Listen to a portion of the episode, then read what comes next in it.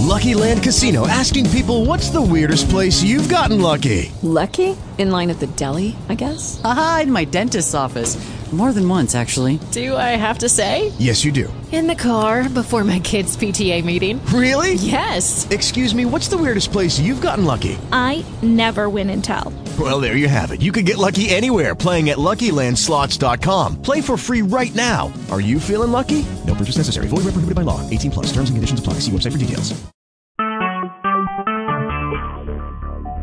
Talk shoes. Recorded live. The letters of the Bible. We're in the letter of James and we're finishing it up today. We use a King James Version Bible and we ask the Father for the wisdom, the knowledge, and understanding as we go through this last part of James. A lot of false doctrines in churches come from these verses here. Let's take a look at what the Greek actually says so we can understand some important stuff that James has to tell us by the inspiration of the Spirit of God. James chapter 5, verse 13. Is any among you afflicted? Now, when you look at this word afflicted, what do you think of? Sick, some kind of disease, something wrong with you, your body. Actually, this word afflicted um, doesn't mean any of that stuff, and it means all of that stuff. The word in the Greek actually means to undergo hardship. So you could be undergoing a hardship of, you know, sickness, sure. But let's take a look at this word as it's used in the Bible in other places so you can understand what's being said here. Understand it a little bit better. Let's go to 2 Timothy. 2 Timothy, just a couple of books back. Second Timothy, and I want us to go to verse two, chapter two, I should say, and verse three. And of course, we know this is Paul wrote this letter to Timothy. And verse 3 says, Thou therefore endure hardness as a good soldier of Jesus Christ. So, see, it's talking about hardship. Endure hardship as a good soldier of Jesus Christ. So, what we're enduring our hardship about has to do with number one, being a believer, and it's some kind of a hardship but you're supposed to endure that hardship and continue to do the works of the kingdom. Don't let the hardship make you stop doing the works of the kingdom. This uh, Paul used it again, the same word, but it was translated a little bit different in verse 9 here in 2 Timothy. And he's talking about himself. Wherein I suffer trouble. That's that word, endure hardship, as an evil doer. So you understand? It is enduring a hardship of many different types, not only um, something afflicting your body even unto bonds. So they even put me in jail saying that I've done bad, but I've endured it. I've gone through that. But the Word of God is not bound. So Paul is saying there, listen, yes, I have to go through stuff. People talk bad about me. People don't like what you know, I say. but I will keep going. And guess what? I'm not going to stop doing the works of the kingdom and preaching about the Word of God. So now you have an idea of this word as far as if it says, and go back to James chapter 5, verse 13, is any among you afflicted? Okay? So now you understand this could be many different things. What does it say? What does it say? So you're going through a bad time, some kind of, you're going through a hardship, something's happening. It says, let him pray. So that's right. When you're going through tough times, talk to God. Always talk to God. Is any merry? That means to be happy. Let him sing psalms. This was interesting. Um, actually, the um, the languages don't necessarily uh, say psalms. Um, actually, what it's saying is rejoice with a musical instrument, worship God, you know, listen to music. And of course, we know that it's talking about good music. And of course, the reason why Psalms is in there is because that's the kind of music that they listened to in those days, the Psalms in the Bible. So, yes, if you're happy, listen to good music. The Psalms is good music. Now, the music that they have today in the churches is garbage music, as far as I can see. It's it's not um, giving glory to God, and and most of it has to do with what we've endured and how we've overcome and and all of this and it has to do with us humans when we're supposed to be singing the praises of God. And now here we go in verse 14. It is interesting that James, if it meant sick, why does he use the word sick now, that word afflicted? If it meant sick, then why does he use the word sick now? So you understand that it's talking about different stuff. We understood what afflicted is. It means going through some type of, of a hardship. Absolutely.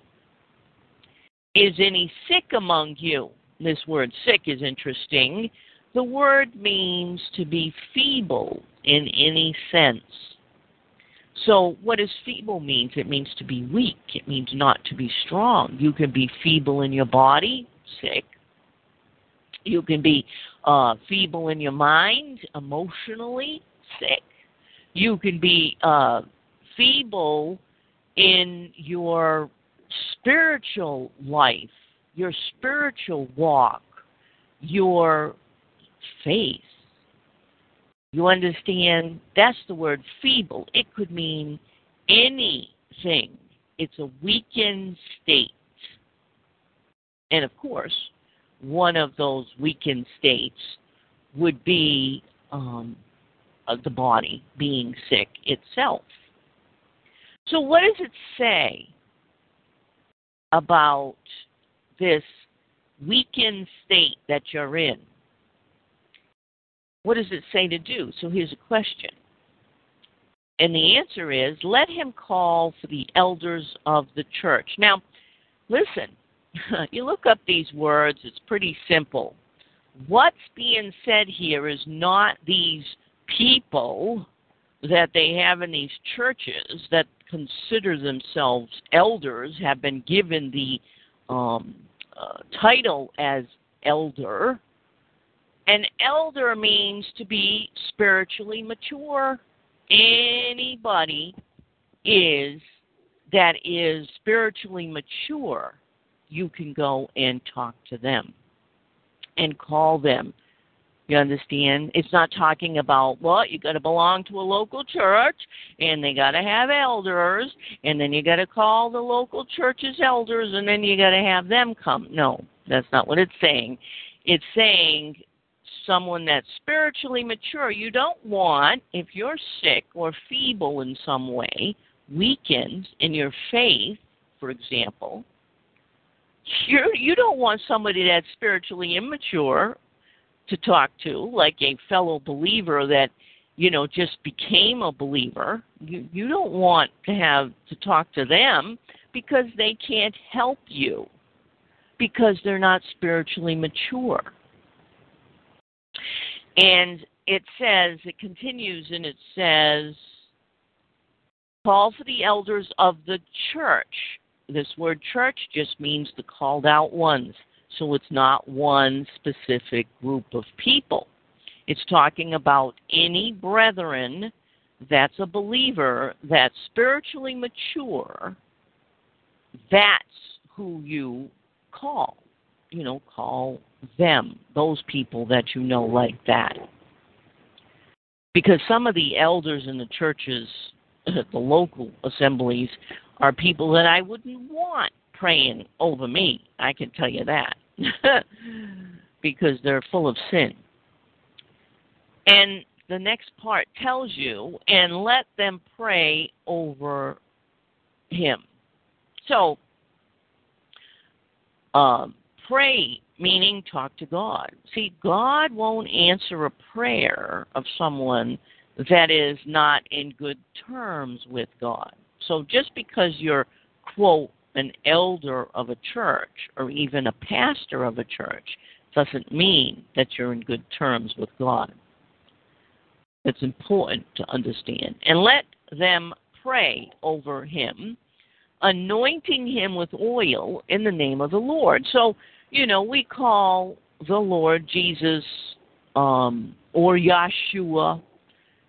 It doesn't matter.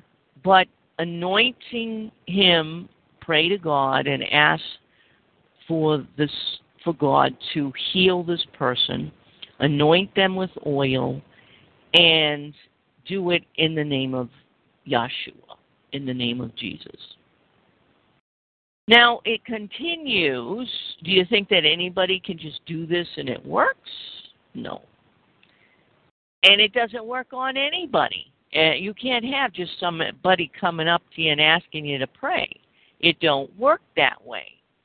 And it continues and it explains something important. And the prayer of faith shall save the sick. Now, first of all, the prayer of faith, this is talking about that when those spiritually mature believers pray to God for your healing, they believe that God is capable of healing you. They have faith. They're not double minded people. They're not like, well, you know, I don't know if God, you know, can heal him or, you know, there's no double mindedness. It's a prayer of faith.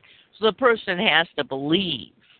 you understand that God is able to do it, number one. Number two, um, this second part says, and the prayer of faith shall save the sick. That word save doesn't mean saved in the way that it's used so much in Christianity today, which is nonsense. The word save, you look it up, it means heal. You understand? So it means heal. So if the person that you called has the faith then they will heal you. Okay?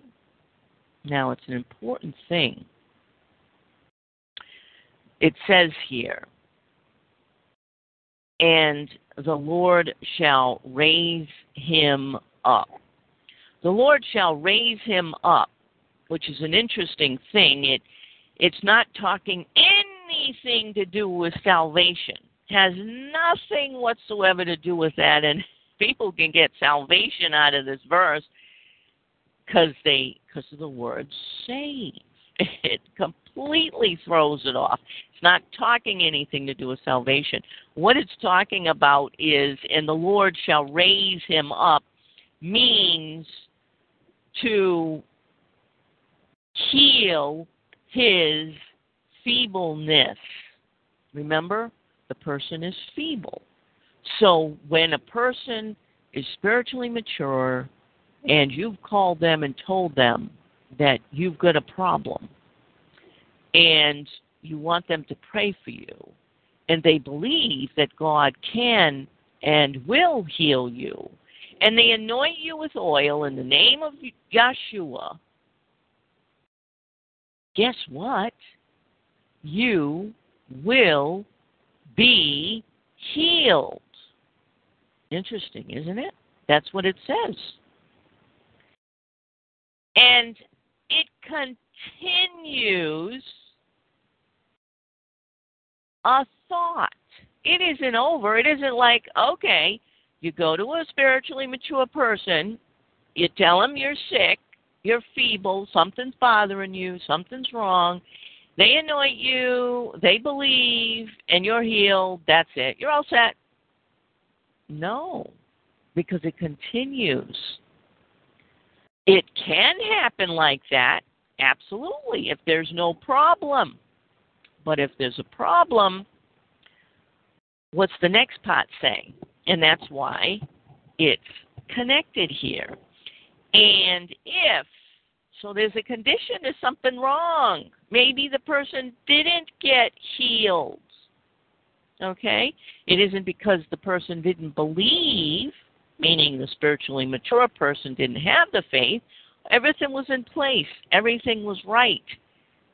Except for there's a problem. The person doesn't get healed. And if he have committed sins, they shall be forgiven him. So, what it's saying here is that some people that get weakened in their faith, weakened spiritually, weakened in their bodies, weakened in their minds, is because of sin. And when that happens, something has to occur first before you're going to be healed of that weakness. And what has to be uh, occur is what it's saying. You have to acknowledge your sin. That's why you've got the next verse. It says, confess your faults one to another. Now, confess is not saying, and people have taken this, they've got those false doctrine churches. It says that everybody has to go to church and tell everybody their sins and everything they've done wrong and you know no that's not what it's talking about it's talking about someone that's weakened in their self in some way physically, mentally, emotionally, um, whatever way it is spiritually, they're in a weakened state. That's what we're talking about here. And so confess means to acknowledge. So so the spiritually mature person that's got everything right prays and you don't get healed. What it's saying is that it's because you have sin. You see, these people that believe once saved, always saved, all your sins, past, present, future, are covered under the blood, all said on the day that you believe, this, of course, again blows it out of the water because it's not true.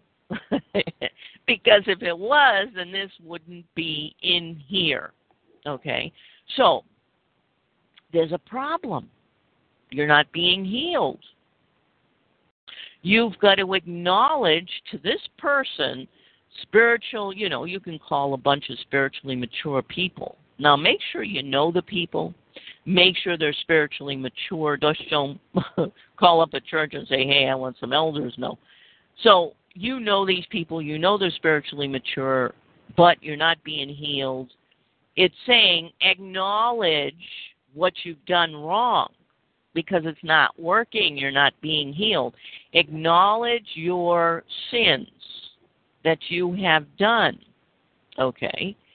And then it continues and it says, so that you can be healed, by the way, because God isn't going to answer prayers from people who have sin on their souls, no matter what crazy Christians think. Confess your faults one to another. There's an interesting one there. You know why? Because let's just say you're going through the scenario, the person that's weakened, yes, they have sin.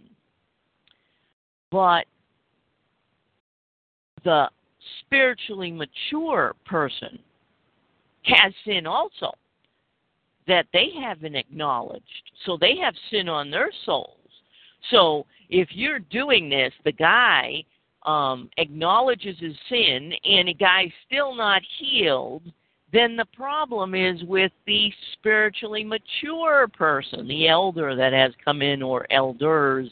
And so you must take an account of you, yourself, and acknowledge that, yeah, oh, okay, it's me. I've done this or that or whatever. Acknowledge your sins one to another. And then guess what? And pray one for another that ye may be healed. You understand? Pray for each other when you have sinned and acknowledge your sin. This is why you are feeble or unhealthy or in a weakened state or one can't heal you because God's not answering their prayer. Once you have acknowledged your sin, then your prayer will be powerful for each other. Now, one thing that I want you to see here is what is missing? What isn't here? The word repentance. Interesting, isn't it? And the reason why the word repentance isn't here is because God wants you to acknowledge your sin. Repentance has nothing to do with saying you're sorry. Repentance has to do with not doing your sin again. So we know you're not going to be doing the sin right then because you're trying to get healed and you're acknowledging that you have done this sin or sins or whatever it is. And so there's no repentance needed. It's talking about acknowledging present or past sins. You understand? No repentance necessary. And then the next part of the verse says, the effectual, fervent prayer of a righteous man availeth much. So, guess what? Okay. So now that you have both or all have acknowledged your sins to each other and then prayed for each other, then now you're considered righteous because you're covered under the blood of Jesus Christ. And now your prayers will be powerful. Yes, and now God will listen. You understand? It's interesting how churches make false doctrines out of simple stuff. So we've got up to verse 16. And I'm sure that you have heard of false doctrines that churches had brought up and made up concerning the things written in these verses we've read so far. So now you know the truth. Let's go to 17. James loves to give examples of the Old Testament. I just love that about James. It told me that he knew the Old Testament and he use the Old Testament, and that's the way God works. See, God does that with me when I'm doing my studies. If you've studied with me, you know I go to different places in the Bible when I'm talking about certain stuff that is connected. And that's how God does it. So let's find out. Uh, James is going to give us an example so we understand what he's talking about. Elias was a man subject to like passions as we are. What is he saying? it's pretty simple. He's saying, and that's Elijah, by the way. He's saying that Elijah was human like us. And guess what? Elijah sinned. Elijah didn't wasn't perfect. and he didn't do everything right. And that's what James is talking about. So he's giving you an example saying, hey, we're not perfect, but we got to acknowledge what we've done. So then he continues and he says, and he prayed earnestly that it might not rain, and it rained not on the earth by the space of three years and six months. And he prayed again, and the heaven gave rain, and the earth brought forth her fruit. So you understand he's saying that, yes, just because you're a sinner, just because you're human, just because you make mistakes, doesn't mean that God won't answer you if you saw the word righteous, right? If you become righteous in God's eyes. And how do we do that? Through the blood of Jesus Christ. And that's the only way you can become righteous in our time. In Elijah's time, he could get righteous by the temple because God had those laws where you went, you did the sacrifices, and that kind of stuff. Now, the next part tells us something important. And it's interesting how you have these once saved, always saved believers. Let's read 19 in the English. Brethren, if any of you do err from the truth, and one convert him, you can um, you can um, see that that might be a salvation thing. Someone look at it, think it's salvation. Uh, no, because guess what? The word err means to roam from the truth. So, in order to have the truth or to roam from the truth, you had to have had the truth. No one saved, always saved. Okay, you got to understand that. So, James is talking about the brethren, and he's talking about one of the brethren that are no longer following Jesus. Who's the truth? Jesus. They're no longer following Jesus. They're a brethren. So they're they've roamed from the truth. All right? So I want us to hold our place before we finish that verse. And I want us to go to Romans so you see something here. You understand, you know my favorite verse in Romans, chapter 1. Understand about the wrath of God for all you once saved, always saved people. For the wrath of God, verse 18, is revealed from heaven against all ungodliness and unrighteousness of men who who what? Who hold the truth in unrighteousness. So guess what? You can roam away or move away from following Jesus. Okay, so you were a brethren, you believed in Jesus, you were on the path, and then you now you meet someone and and you get to know someone or someone you know as a believer is now off the path, not following the path, not following what Jesus told us to do. That's what's being talked about here. So, brethren, if any of you do err from the truth, so it's saying if someone, if any of the brethren have left the way that Jesus showed us, the road that they're on is not the right road, the one that Jesus showed us. And then it says, and one convert him.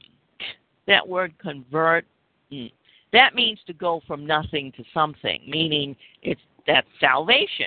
Oh, they were a sinner and I got them to be a believer. You know, no, that's not what it's talking about. It's talking about a brethren that is a believer that is not following Jesus anymore. So this word convert, of course, is error. it doesn't say convert. The word is in the Greek revert, meaning you had the truth, you left the path, and you have to be reverted or brought back to the past. So, what does it say? So one revert, if if someone reverts this person that roamed from the truth, twenty, let him know that he which reverted, converted is wrong words. Let him know that he which he reverted, the sinner, from the error of his way, the road he was on, shall save a soul from death Interesting, isn't it? Yeah, get this all in the salvation. It's nothing to do with salvation. It has to do with one reverts the one that went from following the truth, meaning the road he was on was not good. And he wasn't following Jesus anymore. If you move him back on the right road again, that's what it's saying, you have delivered their soul from the lake of fire. You understand? So, no one saved, always saved, and no, just because you're a believer doesn't mean you can't end up in the lake of fire. So, that's why it says the soul from death. And the word saved, of course, is healed or delivered their souls from death. So, so, yes, they were a believer. Now they're changed and turned their way of the road they're on, and now they're doing worldly things and not doing what Jesus wants us to do. And so now, guess what? They're headed to the lake of fire. Absolutely. If you're not doing what Jesus wants you to do, you're headed to the lake of fire. And so you you see your friend that's a brethren and you see what they're doing and you go to them and talk to them and you show them the error of their way, you're on the road wrong road, you know, you're headed to the lake of fire and they go really? And if they want to they'll come back now you once saved always save people when you have a brethren that has gone off the path and now they're in the world and they've left following Jesus. And I ask you, you know, now they're sinning and doing all the stuff of the world and the bad stuff. And I ask you, what's going to happen to them when they die? You say one of two things. One is, up, oh, they'll be in eternity. Once saved, always saved. You can't um, unsave someone. Or the other thing you say is, oh, they were never a real believer, so it didn't stick, or some stupid stuff like that. Well, guess what? If you're the ones that believe that once saved, always saved, then that means that you're not going to, you see your brethren and he's gone off the path and he's not following what Jesus told us to do and he's just doing things in the world and he's sinning like crazy and you just let him go and let him enjoy his life and and that's it and and because you think he's all set okay he's going to be in eternity guess what you had an opportunity to turn him around, to revert him back but you didn't take it because you have the false doctrine once saved, always saved, so you don't have to worry about it. See? That's why this is saying if you do have a brethren and you do do this for your brethren, you have delivered their soul from the lake of fire, which is where they're headed. Then the next part, last part, says, and shall hide a multitude of sins. Guess what? While they're living in the world and not following Jesus on the wrong path, they're not on the right way, they're not on the truth, they're not following the truth, they've roamed from the truth. All their sins are piling up on their soul. All their sins are piling up on their soul, and they're headed to the lake of fire.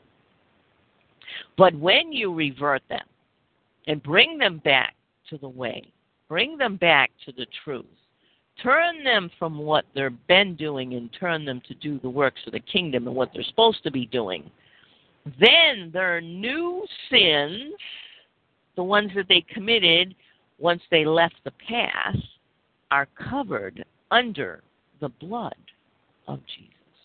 And that's what it's talking about. Because once they come back, they acknowledge their sins and, of course, repent, meaning don't sin no more. What happens? That's it. Your sins are covered under the blood. Interesting, isn't it? How false doctrines, and Satan loves them, can cause believers to not help their brethren that are in danger of the lake of fire.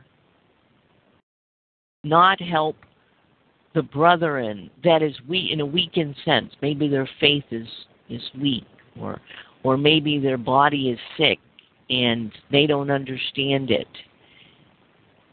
And you haven't told them that hey, maybe what the problem is is that you've been sinning.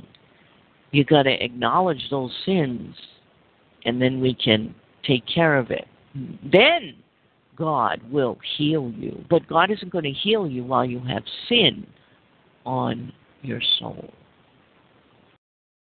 Interesting how these little old verses, which say completely different stuff than a lot of people say they say, and it's so simple.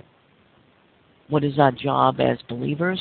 James lets us know, and it's throughout his letter here to help the brethren. That's what we're here for. That's our job. Not to help ourselves, not to make ourselves stronger. It's for the brethren. Are you helping the brethren or are you just helping yourself?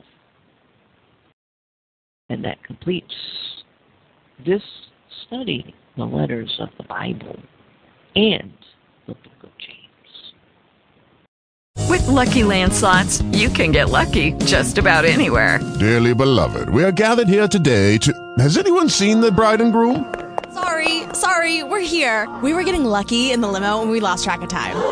No, Lucky Land Casino, with cash prizes that add up quicker than a guest registry. In that case, I pronounce you lucky. Play for free at LuckyLandSlots.com. Daily bonuses are waiting. No purchase necessary. Void where prohibited by law. 18 plus. Terms and conditions apply. See website for details.